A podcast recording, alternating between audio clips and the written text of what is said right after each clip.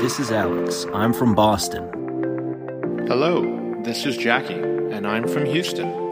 Hey, this is Rahul from Stanford. And we are the Premier, Premier Chels.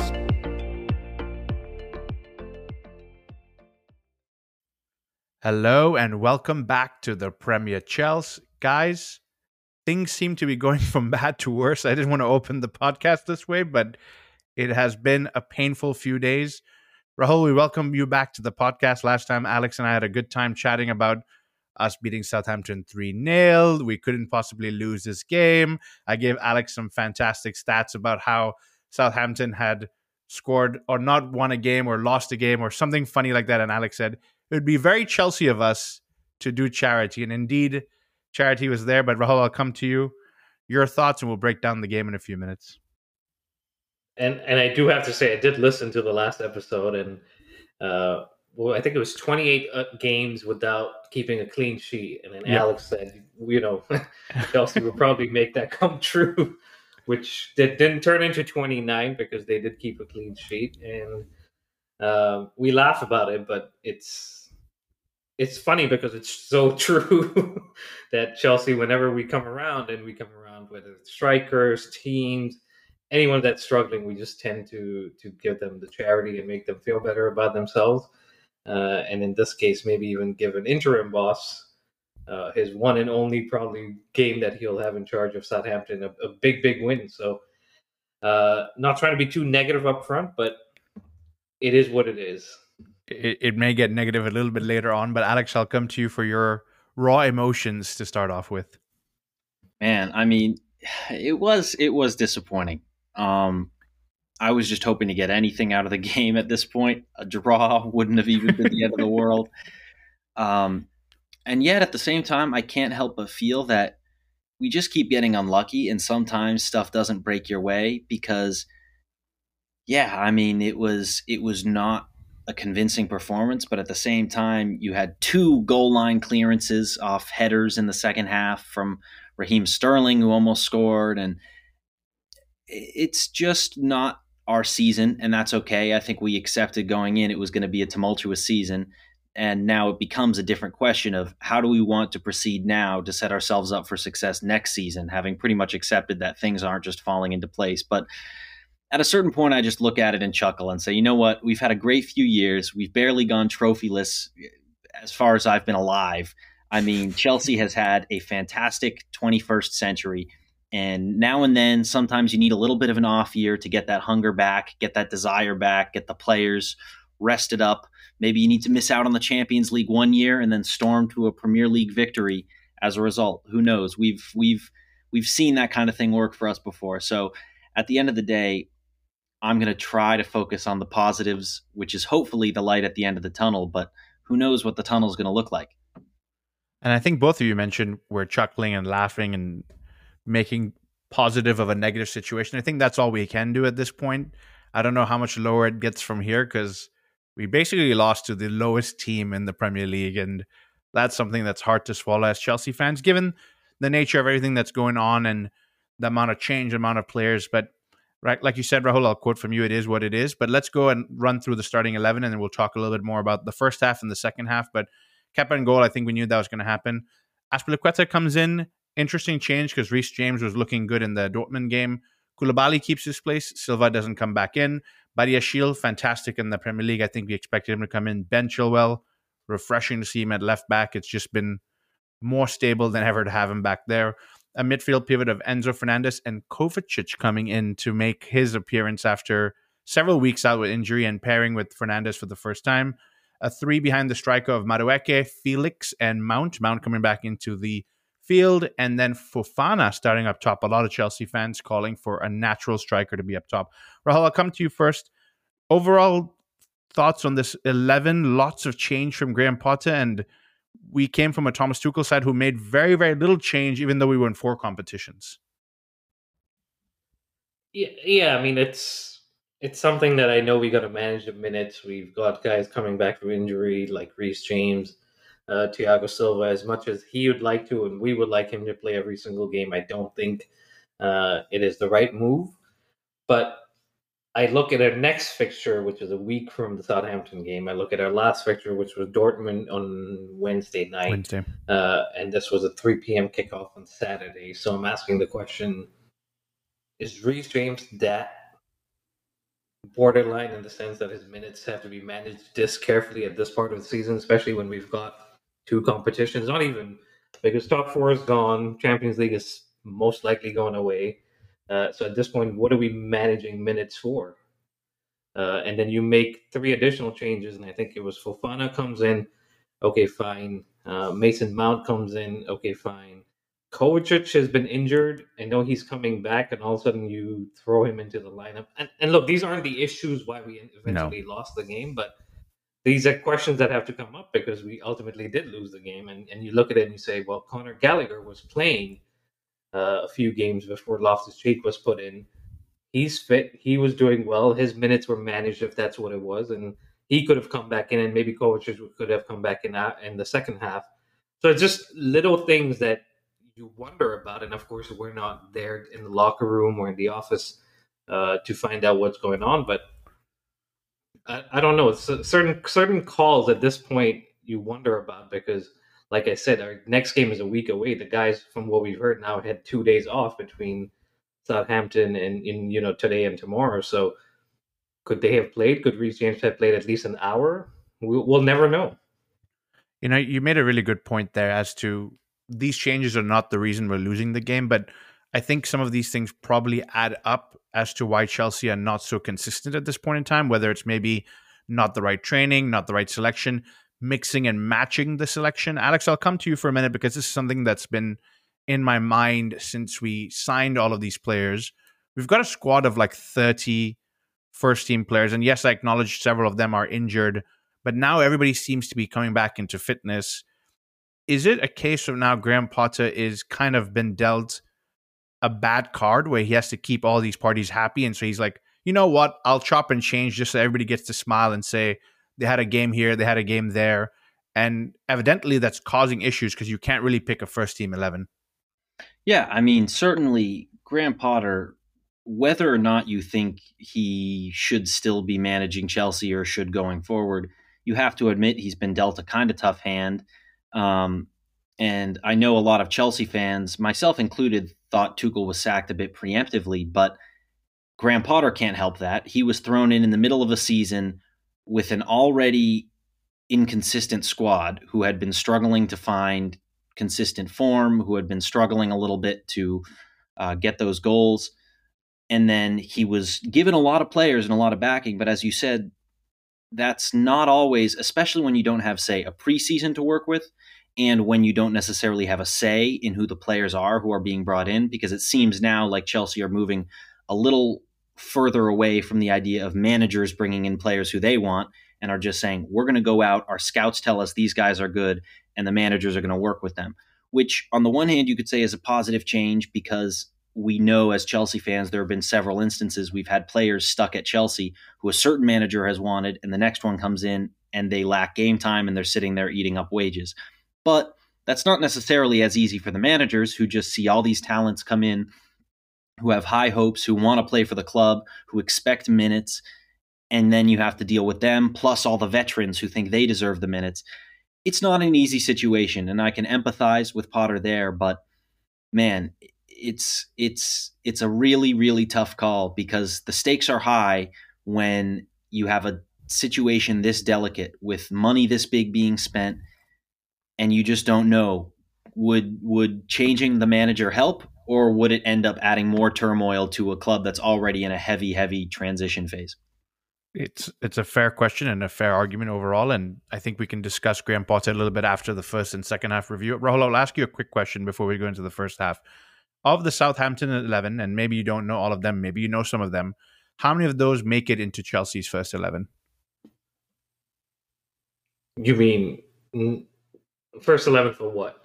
to play in Chelsea's first eleven? How many are you plucking from Southampton on paper? Oh, Southampton, none. Yeah. none. And I think none. that's that's where I want to go ahead and open up the first half review. There is that on paper the Gelfand class is clear. Chelsea should be winning this, but guys, the first half was not great. Southampton seemed to figure out a way to maybe dominate a little bit, find pockets of space, squeeze us through. And I think it's coming across as us looking like a disjointed team.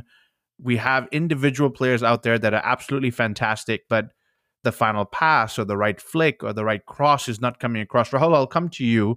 I know we made ch- changes in the second half and they seem to have come through, but is this just the guys getting to know each other or is this a coaching problem? I mean, I think it's a little bit of both, right? And I, I hear what Alex is saying. It's like, yes, I, I also realize that Potter has a tough situation with 30 something squad players, but he's in a situation where he's got to get results. He's in a situation where he's got to win the fans over. He's in a situation where he's got to, yes, keep players happy, but players also stay happy if you're winning. And we saw that with under Antonio Conte when Fabregas wasn't playing. Yes, he was motivated. He did everything he had to in training, but the team was winning. So at that point, what is Fabregas going to get up and say, Conte, you need to put me into a winning squad? That's that's not how that would work. So I, I get what Alex is saying, and I get the question you're asking me too. Is yes, it's disjointed because we're going from game to game, and we're having three, four, in this case, five changes.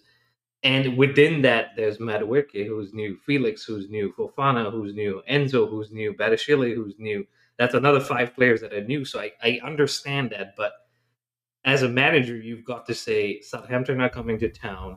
They've just fired their manager. They're going to have a new manager bounce coming to Stamford Bridge is a big event for them. They're going to be fired up. They're going to press us high. They're going to put us into situations where we don't want to be. Let me play the guys that I know are going to get the job done. And we go to this game specifically. Let's get the three points, and then we worry about the future. Now, if Reece James gets injured in this game by starting, I'm maybe saying a different thing. but if we win that game, Jacky and Alex, it's a whole different feeling than what it is right now, where I can't tell you a time where fans have asked for a manager to go this badly. Even Rafa Benitez, I know, was yeah. not a fan favorite, but certain groups were always out, Rafa out, Rafa out, and certain groups said, well, it's just till the end of the season. In this case, and I would, you know, between the three of us, I would like to hear where we stand. But in this case, it's like 95, 96, 97% of Chelsea fans you ask will say he's got to go like yesterday.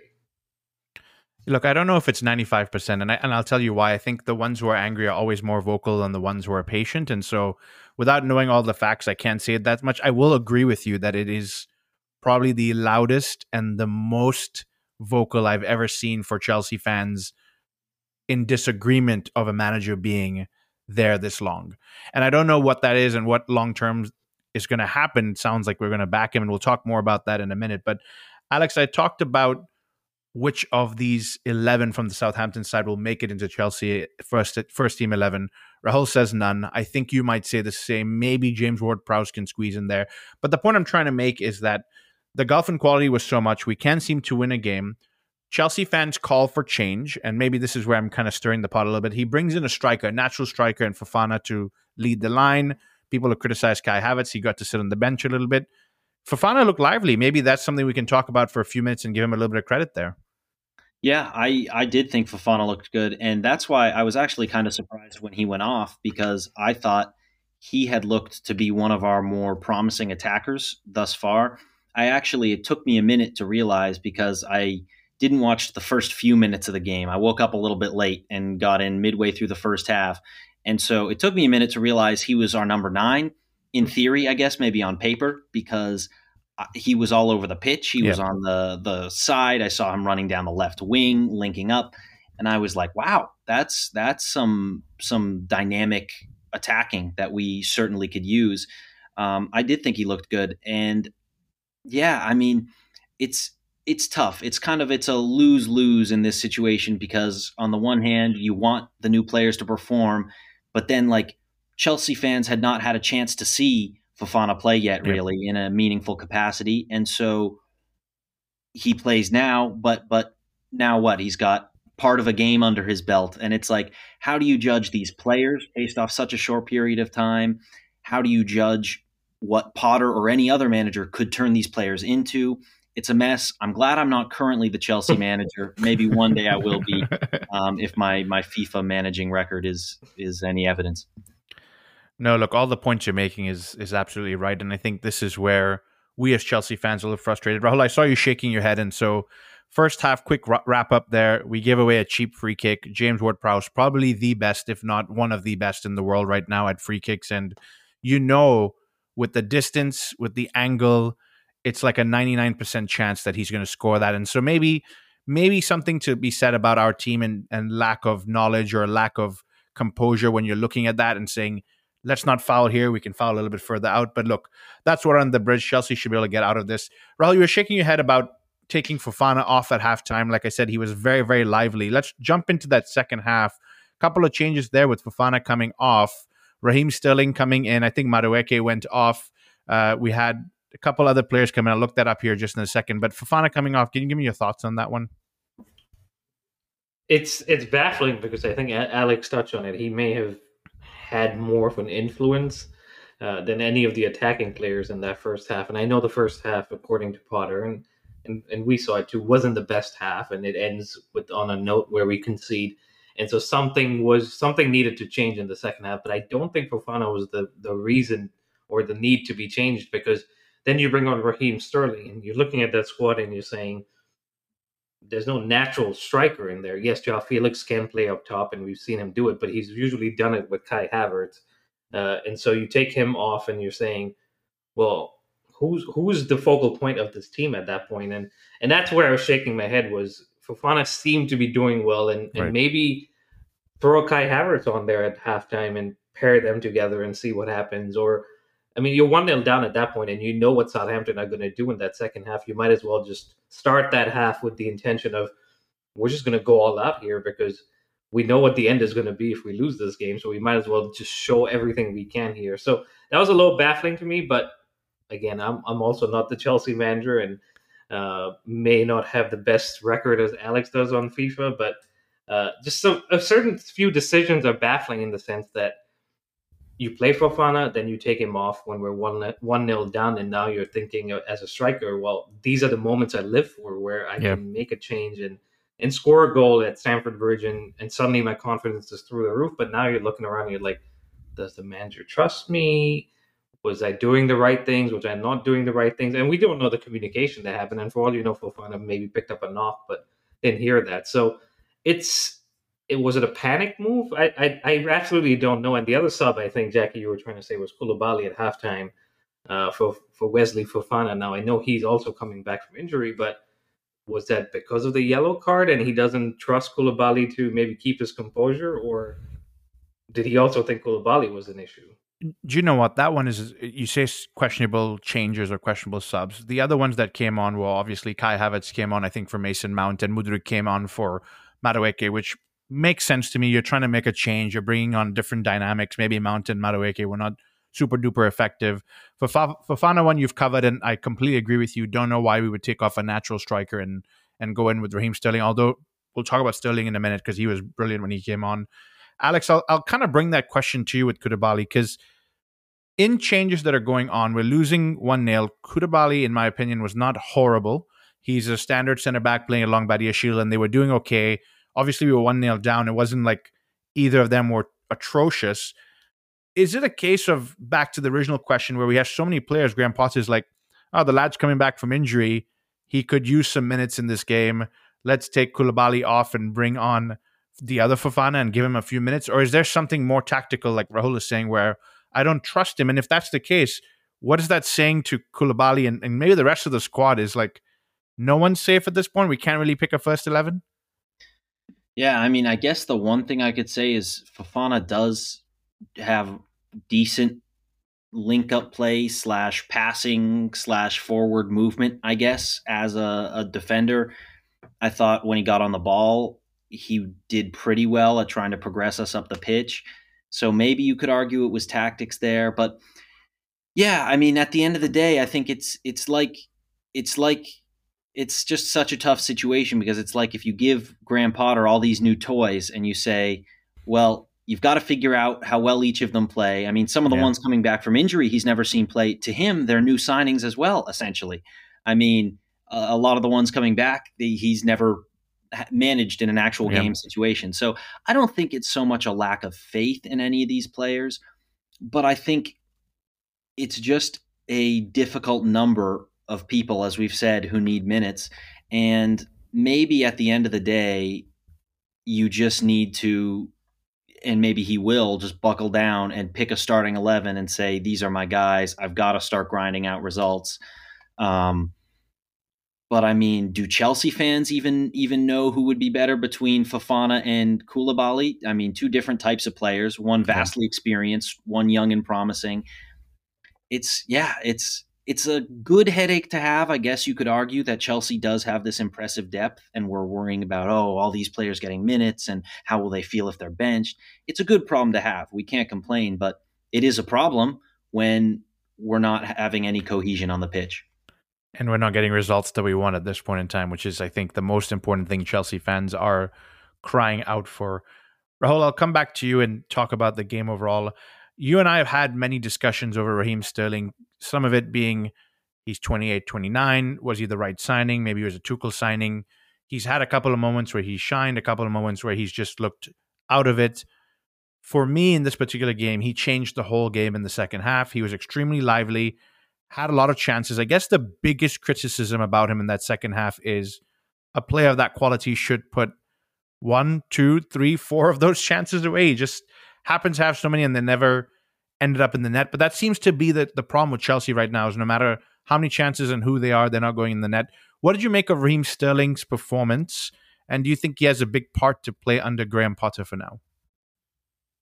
I mean, I, I thought it was okay. I know you felt differently, but I thought it was okay. And and maybe I was a little biased because I'm not the biggest Raheem Sterling fan, but uh, I thought it was okay. I do agree with you. I think some of those chances he got should be being being put away, but that's Raheem Sterling. Though I think even at City he would miss a few chances here and there, and then obviously go on and score. But uh, when you're playing for City and the chances are created every so often, uh, it's a little bit easier to kind of put them away and kind of forget about the other ones versus with Chelsea. I know we created quite a few, but mm-hmm. maybe they fall to different players. And uh, at this point, I think we could we could spend 600 million on on one player and still not buy a goal. So uh, I think Alex was talking about a curse. I think that curse is is well and truly in place, and I don't know what we need to do, but it's it's sad because I was looking at it, and the last time we scored two in the Premier League was December 27th against Bournemouth, and before that was Aston Villa in October. Uh, so uh, one goal is where it's at. So for you guys making predictions uh, for the next game with two, three goals, uh, I think we need to reconsider and just stick to maybe one nil or one one. I think we need to start predicting maybe a couple of losses. And I hate to say that, but it has been a tough time going forward. I want to talk about Graham Potter here, guys, in a minute and get some honest feedback from both of you, where you stand and where it goes. But before we go into that, I just want to say the knock that Azpilicueta had in the second half, I thought was absolutely terrifying, at least for me as somebody watching on television. It was very loud, very, very scary how high, how high the boot was. And I'm very thankful Azpilicueta is back home and fine, and at least he's reporting he's fine and he can continue from there. But what did you guys make of it, Alex? I'll come to you. Chelsea, at least in the last few weeks, maybe a month or so, we seem to have referees not giving us blatant cards or penalties or fouls. And in this case, Azpilicueta is actually hopping off the ground to get the ball in the air and he gets collided with the foot. And not a red card, not dangerous play. VAR doesn't come in. I mean, the man's sent to hospital, and I, I get sometimes in a contact sport things like this can happen, but that foot was pretty high in my opinion.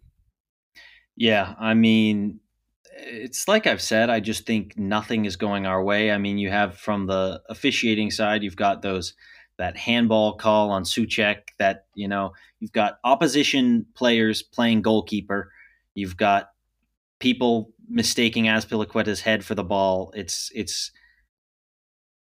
I don't know what more you can do. Um, it's it's almost like it's like it's a video game or something. It's just scripted. Everything goes against you here, and sometimes that just happens. I mean, in fairness, though, it's also you, we can't totally lean on it as a crutch because Arsenal, for example, had that that uh, I think I forget exactly who it was, but the official who forgot to draw the offside line and and cost them a goal um, and potentially three points.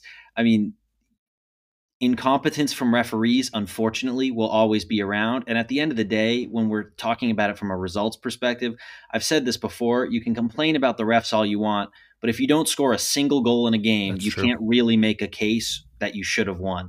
If we even had one goal, and and they tied it up and it ended a tie game, we could say, oh well, with better officials, maybe this and that. But if we can't create a single goal for ourselves and we can't keep a clean sheet against the last place team, I don't think we're in a position to blame anyone other than ourselves for that. So that's fair criticism and on and the honest truth. It's just at some point, I think when it rains, it pours, and Chelsea are feeling all the effects of everything going against us now. But let's lead into the Graham Potter discussion because I think that's going to take the bulk of the time on this segment.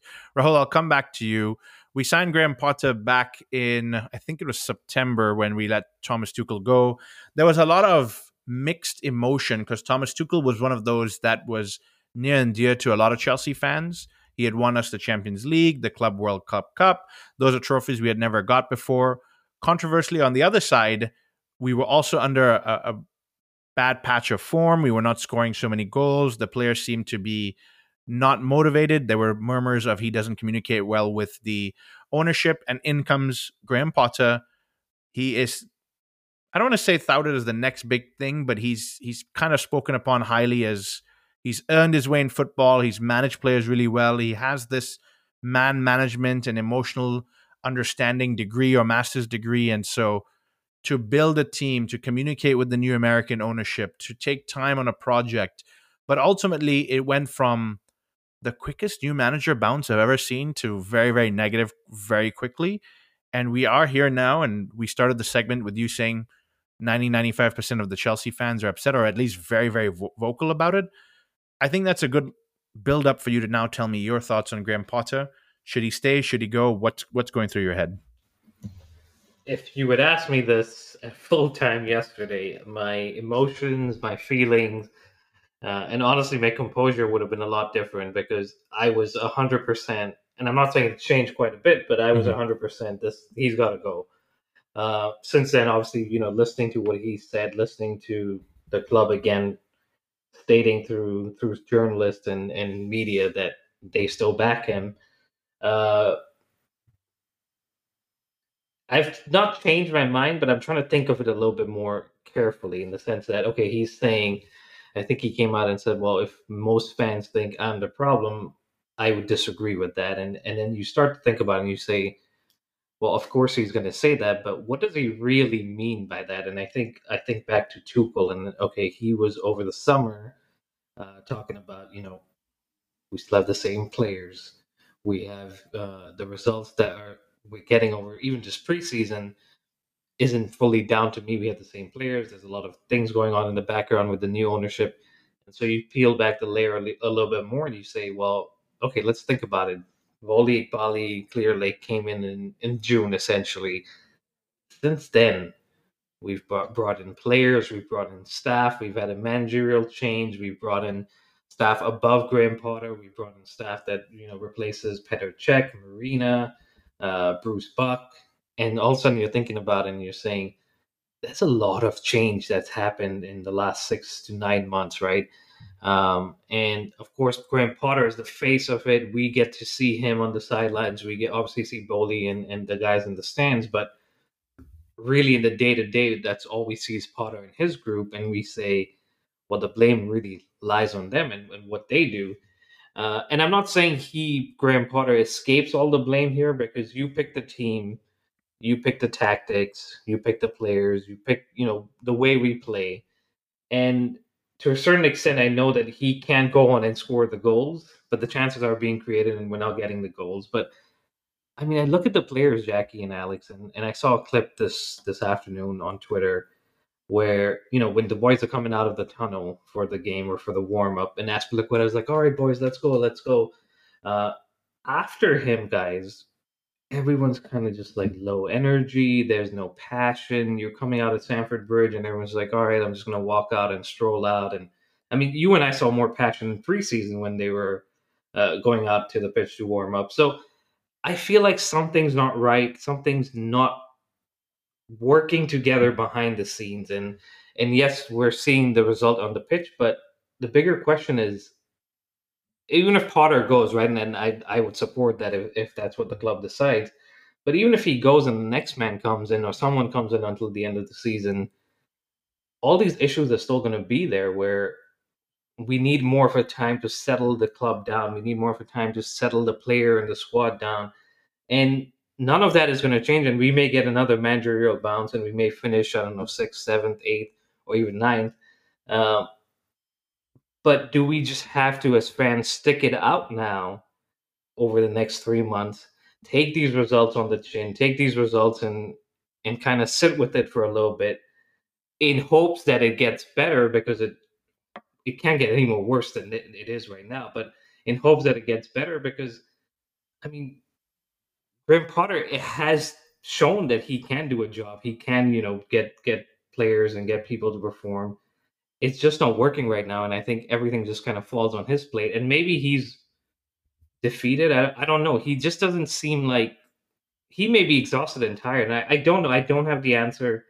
Uh, I would support him being fired, but I, I don't like saying that because I don't want someone to lose their job. But uh, he's on 12 million pounds a year. That's 60 million pounds over five years. So if he goes, I mean, that's another big piece of change that will be going out the out the door. So I, I have no idea. It's, it's a very sticky and tough situation. But oh, again, yesterday at full time, I think I texted you, Jacky. I was like, he's he's got to go. But uh, I think about a little bit more, and maybe we just have to kind of bear with it at this point. Think about what's causing some of those background, backdoor, back of staff issues, because I want to come back to you and see if there's anything we can discuss there. But Alex, you and I in the last episode poked a lot of fun about – let's massage Pep Guardiola's head and bring him over to Chelsea. And look, let's go for the third dance with the special one, Jose Mourinho. The Premier Chels has put on a couple of jokes about even John Terry can come back and motivate this team a little better. But in your heart, logically, what does Chelsea have to do with Graham Potter? What's the situation there? What are your feelings as a fan? And you know, what what can we do going forward to get better? Oh, I mean, yeah, it's it's tough because as Rahul said, a lot of these issues you could put some blame on the manager, but you also have to consider the broader context and whether a new manager would be able to get long-term results. I mean, I almost feel like they need to oh, I I don't know. I'm I'm I don't even know what I want at this point. I want Chelsea to win games, let's be honest. But more than that, I've kind of accepted that this season is a write-off. So I suppose what I really want is I either want to see Chelsea start coming together, and I don't really care where we finish. If we finish tenth, so be it. Who cares? We'll we'll endure a little bit of teasing, and then we'll go win more trophies.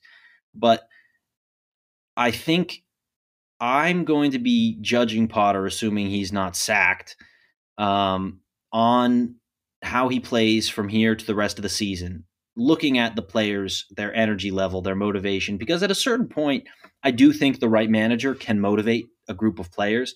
I mean, you can't really tell me that if Jose Mourinho walked into the club right now, the players wouldn't have a little bit of an extra spring in their step. You can't really tell me that if Guardiola walked through the doors at Stamford Bridge, those players wouldn't just be snapping up a level and saying, okay, we got to take things seriously. I think there is an air of authority and I understand I've seen those those conferences of Potter getting angry with journalists who say, "Oh, you're not emotional enough, you're not expressive enough," and he's just like, "Just because I'm not with you doesn't mean I never express my emotions." But I do think there's a degree to which maybe some bigger name managers, managers who have more experience with high profile star players, or even just managers who have a ton of experience building teams. Um, I don't know. I don't know. I struggle to. I don't want to think that I know any better than the board does. And yeah. at the moment, let's be real. The board has given us a crap load of money. They've been the best possible replacement owners we could ask for coming from Abramovich, who Abramovich gave up everything to, gave up Chelsea, eliminated our debt. He set us up in the best possible position, but we still could have been down the drain if we'd gotten a bad owner. But he vetted these guys They've poured money into the club. They've clearly shown intention. The Todd father is showing up to every single game. Now, unfortunately, maybe that's an unlucky charm, but I'm just going to trust the management right now. I'm going to trust the board. I'm going to trust the owners, and I'm going to say, you know what? You've poured a ton of money into the squad. Manage us how you like, but I need to see significant improvements by the end of the season because I think once we decide who we want to have managing next season, they need a full preseason to get ready. I think that's very valid from both of you. And I'm going to try to compose my response here because I want to have my say it, but it's a lot of emotion trying to go through this and figure out what's the best way to describe what's going on. So I think I'll start with the managerial change. I think even if Graham Potter was to be relieved of his duties, I find it difficult to see who's on the market that is of the caliber we'd want for the long term project. Because I think having a stopgap is kind of getting old now for Chelsea Football Club. And to the point that you guys have made, Alex and Rahul, if we're buying players as more of a boardroom style where people sit down and discuss on it, it's going to be hard to just bring manager after manager after manager. You want somebody who's there for the long term part of this boardroom that develops this team together and kind of goes from there. If we move on and talk about Graham Potter individually, I think results are not good enough. Long story short, I started this episode talking about how many players from the Southampton team are going to get into the Chelsea team, and the answer is none, which means at the very least, Graham Potter should be getting a win in this game. I don't see any two ways about it. And so from that point, I'm I'm utterly disappointed. I think one more thing that's very important to note, and Alex, I think you phrased it very well, is a lot of the previous managers have had maybe that bravado or that arrogance is probably the right word, where they walk into a room and these guys who have big egos can say, okay, I've got a Jose here, he'll straighten me up. Or it's a Pep Guardiola. I think I know what he's expecting from me for me to be on that pitch. I think that's where my biggest frustration, and I have to learn to deal with it, is that with Graham Potter, I find myself getting a little numb towards the results, which is a bad thing. Like I lose and I go, well, Chelsea's lost. It is what it is. I never want to be in that situation. I used to be, and Rahul, you've seen this. We would watch matches together where we would scream at the television, throw off some colorful words, and now I'm sitting there going, yeah, we lost. Or my wife wakes up after I've watched the 6:30 morning game and she goes, "What happened?" I go, "Yeah, I woke up early, watched the game, lost." And she's like, "How do you feel?" I was like, "Let's just get on with our day." And that's not me. That's not who I am as a person. I'm usually very passionate about Chelsea games, and I think that's what I want to see from Potter, but maybe that's not what's going to happen and I'm hoping that he's going to be able to motivate these Chelsea players because they don't want to be like me flat and de-energized. And finally to the owners, I think fantastic, fair play. What they're doing is absolutely brilliant, but maybe the speed at which they've invested and brought in so many players is also throwing a wrench into the mix of this. So ultimately, guys, it's painful, but I think we're going to stick it out with Graham Potter. I think from a clear out in the summer to maybe a few more players that he will add that will help move things along. And maybe if it's some players that you look at and they have a bad attitude, that's really all you can say at this point in time and say, look, we've got to make changes and stick with the man and hopefully give him another year. And if not, like you said, by the end of the season, you guys you guys can judge him and we can figure out what the next steps are. Rahul, I see you smiling, so I'll bring you in for a quick word. Yeah, I, the only thing, guys, is at the end of this game, we heard boos at Stamford Bridge, right? And for everything good that the owners have done so far in terms of players, there's one blip or one you know dark spot on their record is is the Thomas Tuchel firing, and I think most fans understand why it was happened. Most fans don't understand and want him to come back. Uh, but when you let a fan favorite manager go, and I think the three of us spoke about Frank Lampard Uh, maybe two years ago at this point, and we said Frank Lampard for the three of us was someone that we didn't want to see be fired, right? And then Thomas Tuchel came in, and the way he handled that situation, and I, and and I'm not trying to like live in the past, but I'm just making comparison here. Yep. Was he came in and basically said, "Yeah, I understand Frank Lampard was a fan favorite, but I'm here to be my own person, be my own manager, show the fans why I was brought in."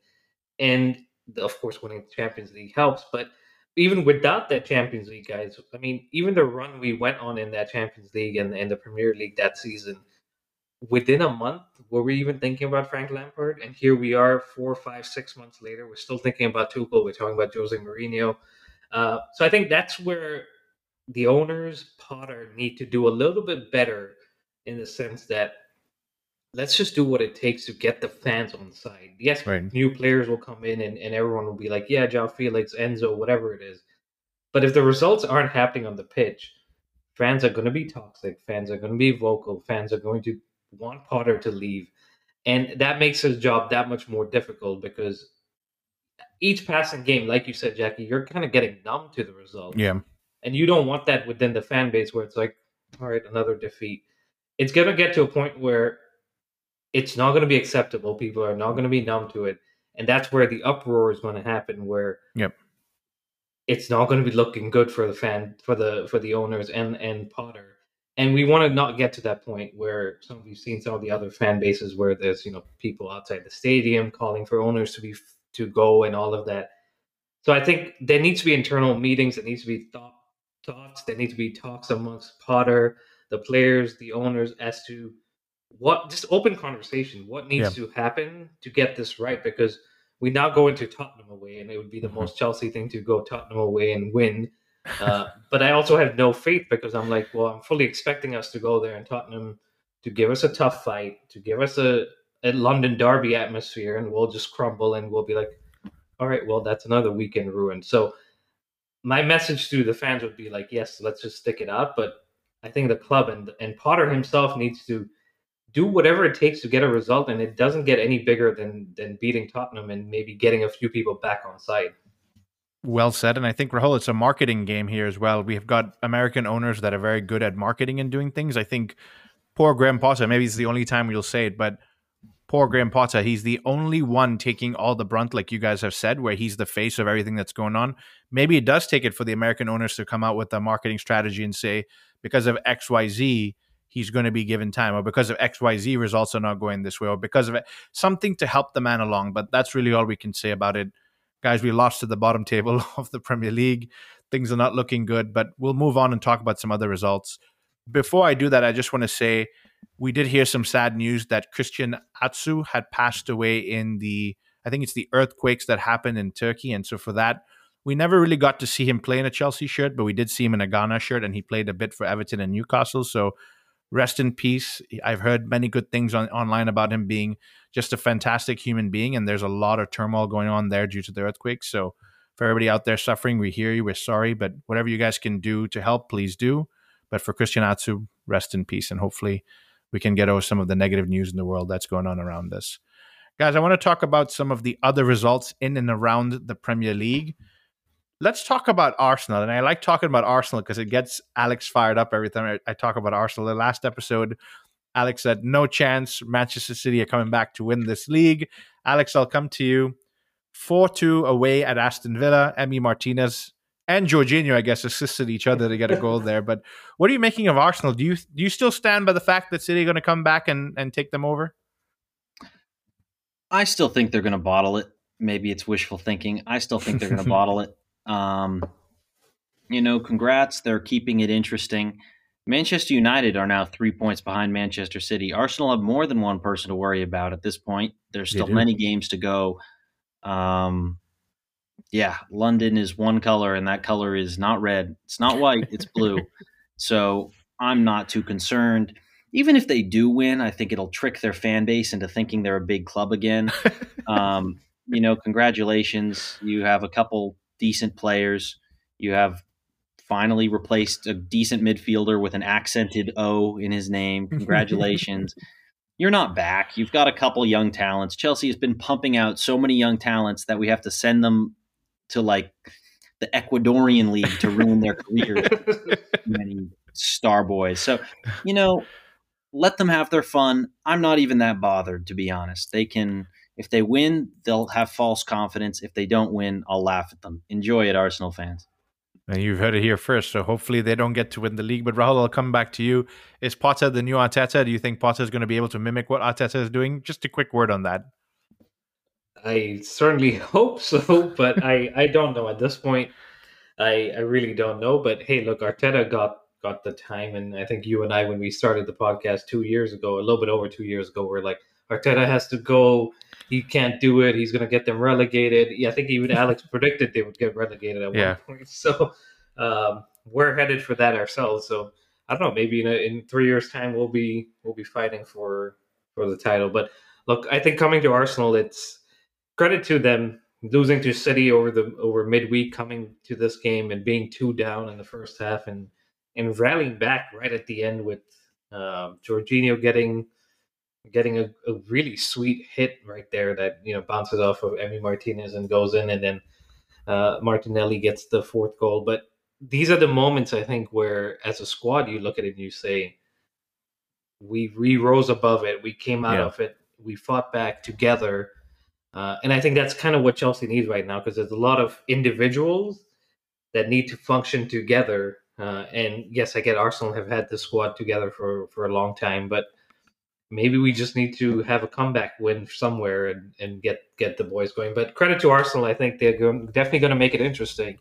And City themselves are making interesting because they don't follow up with beating Arsenal. And that's the funny thing in the next result I want to go to, which is City versus Nottingham 1 1.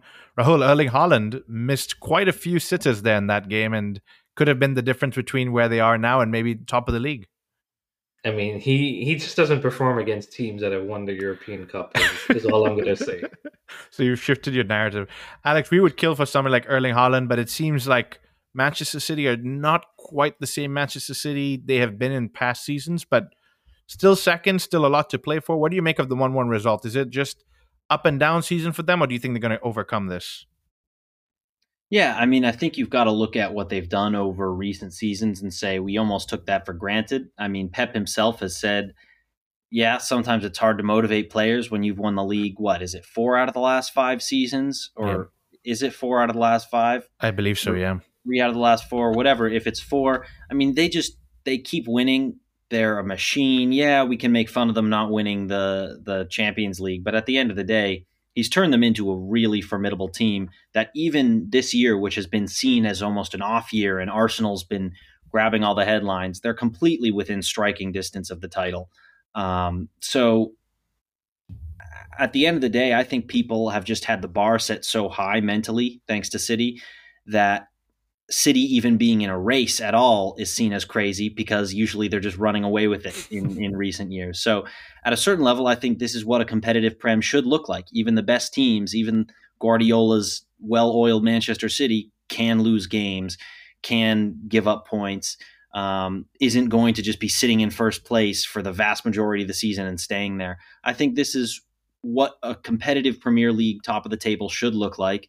It's unfortunate that Chelsea aren't up there with them at the moment, but I don't mind it. I like it, and I still think they're going to come from behind and snag it, but we'll see.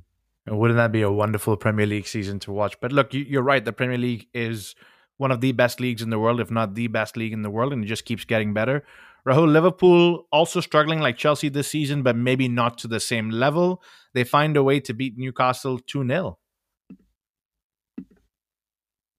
Yeah, that that was definitely a surprising result because Newcastle have been. I mean, they recently haven't been, but this season they've been they've been flying. I think at home they certainly are, are a different outfit than we've seen uh, in the last few years. But Liverpool again, that's one where you know Klopp has the credit in the bank, and he's he's had some tough results this season, but he's gotten it right in the last two, and I think. I still have a feeling they sneak back into that top four because they have games in hand. They have the points on the board. They have players coming back from injury. Darwin Núñez is even scoring now, so that tells you everything that you need to know. But uh, I think they may squeeze back in, and that's going to be credit again to to Klopp for getting the most out of the minimum amount of resources that he seems Yeah. to have due to injury, due to lack of transfers. Uh, so you got to give him credit. Indeed. And one thing I want to talk about is Nick Pope gets a red card, which will rule him out of the final, which is important because the next team they're playing is Manchester United, and Manchester United beat Leicester 3 0 very comfortably. Alex, I want to talk about Marcus Rashford. I think it's important to give a little bit of light there. He was basically out the door last season. PSG were coming for him. He was borderline poor, a lot of complaints. But this season, especially after the World Cup, he's a man on fire and he's been scoring pretty much every game for Manchester United. Yeah, I mean, Rashford for me is the perfect example of why when you see talent and you know the talent is there, you have to sometimes be pretty patient because especially somewhere like Manchester United where they've say brought in a Cristiano Ronaldo. I mean, it's as big a name as you can get. Proven goal scorer. He's done it in the Premier League. And in fairness, he wasn't even bad for Manchester United. He was putting goals in, he was scoring. But he, it didn't quite work out the way they were looking for it to work out. The team as a whole seemed to decline a little bit, and at, at a certain point, you've you've tried the big names, you've spent a ton of money. If you're not getting the results you need, you sometimes have to say, "Look, okay, we do have this talent here." And Chelsea have seen that a few times with players having a little bit of a revival. I mean, Loftus Cheek comes to mind, maybe to a lesser extent, perhaps, but he's one who has been almost out the door a bunch of times, and then suddenly he'll come in, impact a game, and we're like, wow, we we still did have him. I mean, he's got his talent, even if he's not quite performing every single game. You've got to appreciate the players who are depth players at a certain point because Rashford now has gone from being a depth player who was off and on and didn't know if his future still lay there. I mean, now he's undroppable. So credit to Manchester United, I suppose, for keeping him at the club and and seeing his potential and not letting him go easy. Um, but yeah, it's. I just wish one of our players would hit a, a little run of form like that because boy, could we use it. Wouldn't that be absolutely lovely to have somebody get a couple of goals and get us a few more points? But want to wrap it up, but before I do, Rahul, I'll pass it to you. Manchester United are up for sale. Maybe we'll talk more about it in another episode. Couple of bids coming in, one from Sir Jim Ratcliffe and one from some Qatari ownership. So it's going to be interesting couple of weeks. The Premier League is the best league in the world, and we're seeing it here with more and more investment. Guys, it's going to get harder to win the Premier League as these teams get heavily funded. But Rahul, I'll pass it over to you for final thoughts and closing up. Yeah, I mean Rashford is a, is a I think is a great example, and Manchester United in general I think is a great example for us uh, as Chelsea fans. Last year they were struggling, fired Solskjaer, brought in uh, Wreck It Ralph uh, midway through the season, and and still struggle. So it it shows you that when you have the right manager, you have the right players, everyone's pulling in the right direction, things can can work out, and hopefully that's the case for us at some point this season, if not next season. But that wraps it up, guys. Thank you very much for listening. Continue to subscribe, like, and follow us. It's at the Premier Chels on all podcast providers, YouTube, Instagram, and on Twitter. It's at Premier Chels. And as always, send us your feedback, and we will be back with a new episode re- uh, previewing Tottenham away. But until then, stay safe and up the Chelsea. Hey guys, the Premier Chels is sponsored by Kickoff Coffee. They are a top quality artisanal roasted coffee. In other words, they're Champions League winner and Premier League winner every single time. They deliver fresh bags directly to your home, so you don't have to go to a coffee shop and pick up something. And the best part about them is every bag gives back to soccer charities. 10% of the proceeds go to organizations that use soccer to promote youth social development in the underserved areas. Use our code TPCoffee15 to get 15% off your order. You can order at kickoffcoffeeco.com or check out the links on our social media. Thanks.